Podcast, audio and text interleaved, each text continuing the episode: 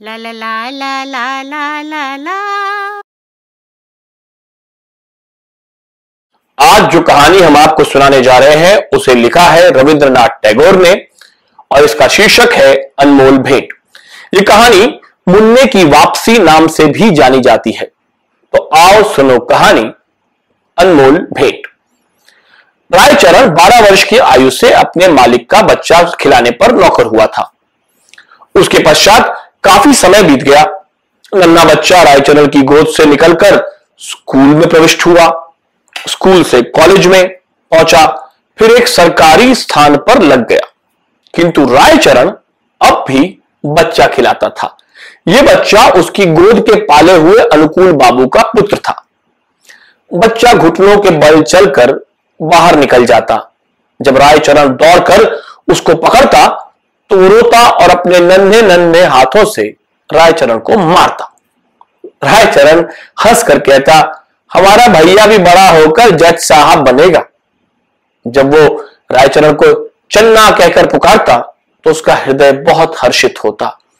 वो दोनों हाथ पृथ्वी पर टेक कर घोड़ा बनता और बच्चा उसकी पीठ पर सवार हो जाता। इन्हीं दिनों अनुकूल बाबू की बदली परिया नदी के किनारे एक ज़िले में हो गई। नए स्थान की ओर जाते हुए कलकत्ते से उन्होंने अपने बच्चे के लिए मूल्यवान आभूषण और कपड़ों के अतिरिक्त एक छोटी सी सुंदर गाड़ी भी खरीदी। वर्षा ऋतु थी, कई दिनों से मूसलाधार वर्षा हो रही थी। ईश्वर ईश्वर करते हुए बादल फटे। संध्या का समय था। बच्चे ने बाहर जाने के लिए आग्रह किया। रायचरण उसे गाड़ी में बिठाकर बाहर ले गया। खेतों में पानी खूब भरा हुआ था। बच्चे ने फूलों का गुच्छा देखकर जिद की। रायचरण ने उसे बहलाना चाहा, किंतु वो न माना। विवश रायचरण बच्चे का मन रखने के लिए घुटनों घुटनों पानी में फूल तोड़ने लगा। कई स्थानों पर उसके पाँव कीचड़ में बुरी तरह धस गए। बच्चा तनिक देर मौन गाड़ी में बैठा रहा, फिर उसका ध्यान लहराती हुई नदी की ओर गया।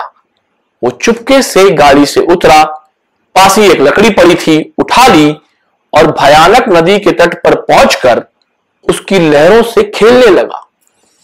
रायचरण फूल लेकर वापस आया तो देखा गाड़ी खाली है। उसने इधर उधर देखा पैरों के नीचे से धरती निकल गई। पागलों की भांति चहु ओर देखने लगा।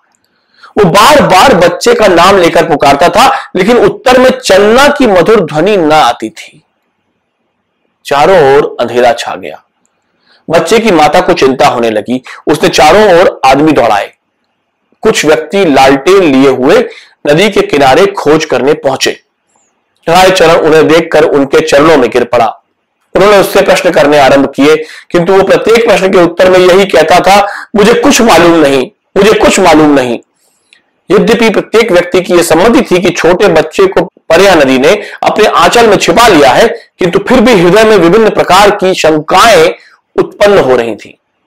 एक ये कि उसी संध्या को निर्वासितों का एक समूह नगर से गया था।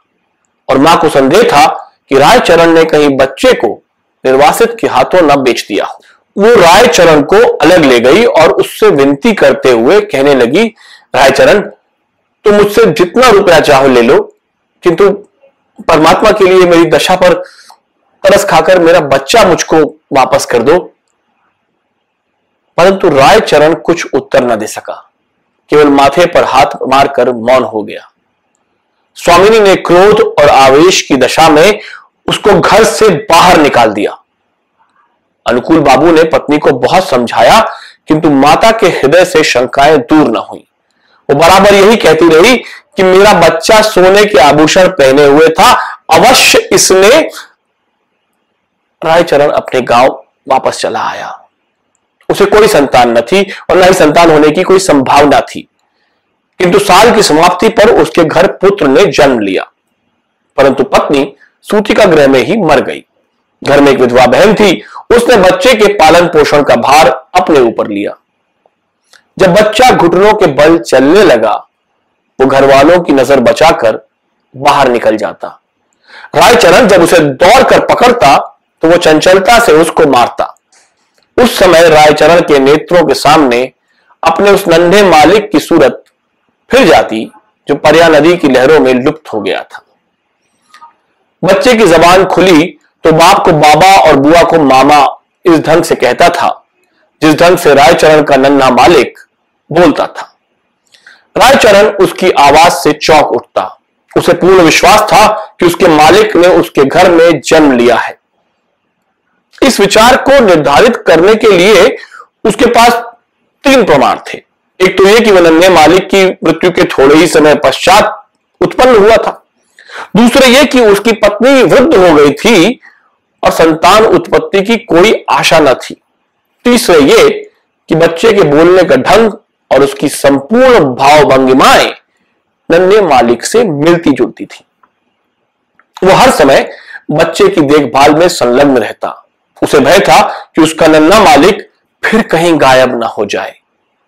वो बच्चे के लिए गाड़ी लाया और अपनी पत्नी के आभूषण बेचकर बच्चे के लिए आभूषण बनवा दिए। वो उसे गाड़ी में बिठाकर प्रतिदिन वायु सेवन के लिए बाहर ले जाता था। धीरे धीरे दिन बीतते गए और बच्चा सयाना हो गया। परंतु इस लाव चाव में वो बहुत बिगड़ गया था। किसी से सीधे मुँह बात ना करता। गाँव के लड़के उसे लाट साहब कहकर छेड़ते। जब लड़का शिक्षा योग्य हुआ तो रायचरण अपनी छोटी सी ज़मीन बेचकर कलकत्ता आ गया। उसने दौड़ धूप करके नौकरी खोजी और फलन को स्कूल में दाखिल करवा दिया। उसको पूर्ण विश्वास था कि बड़ा होकर फलन अवश्य जज बनेगा। होते होते अब फलन की आयु बारह वर्ष हो गई।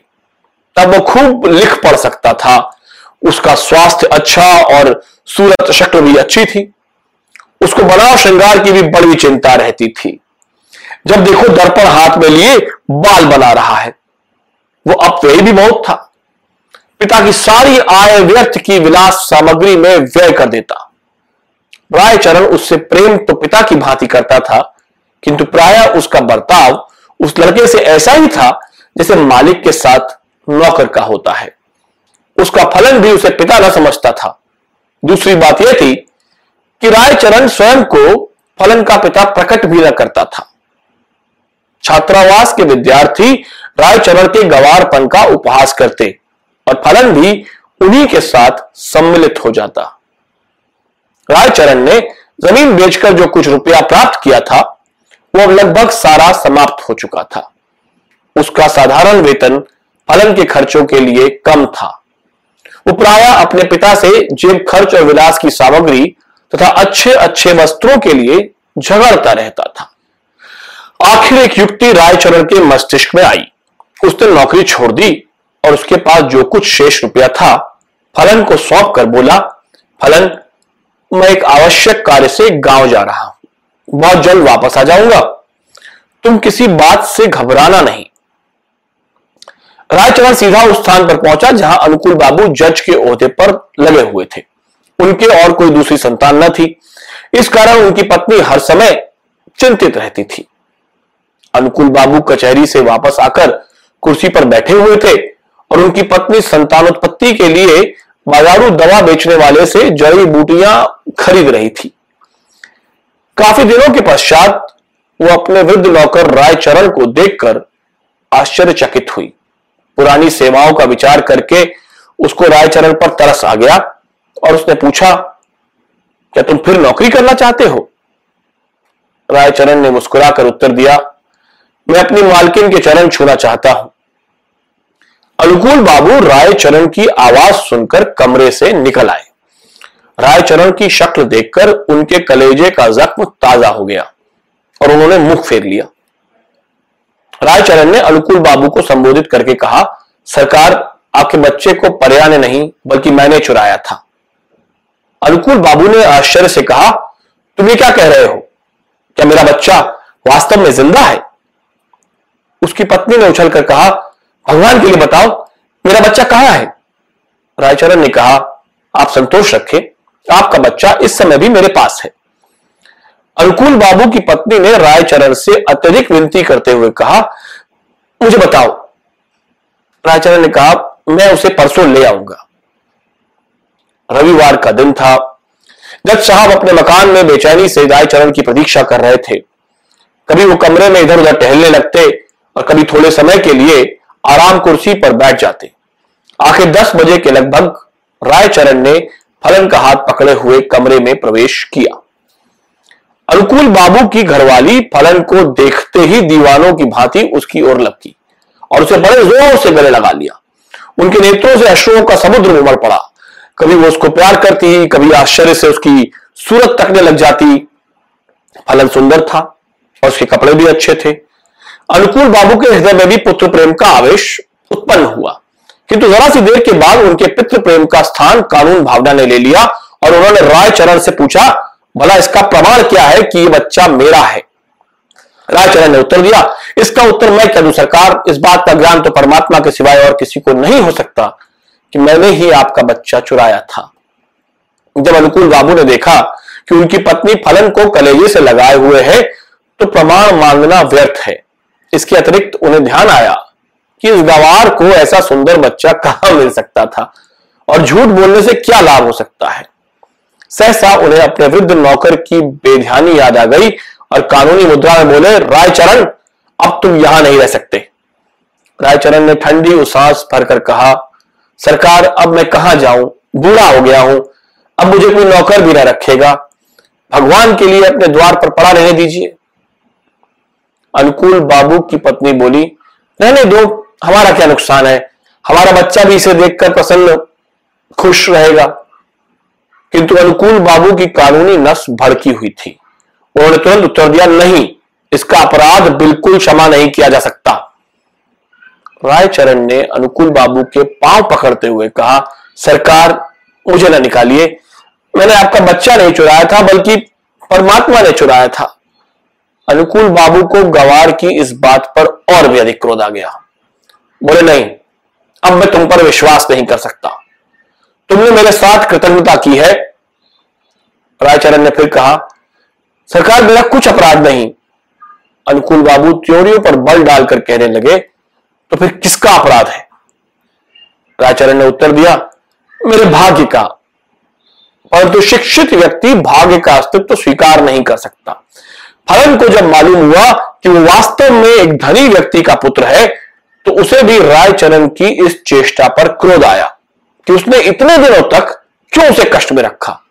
फिर रायचरण को देखकर उसे दया भी आ गई और उसने अनुकूल बाबू से कहा, पिताजी, इसको क्षमा कर दीजिए।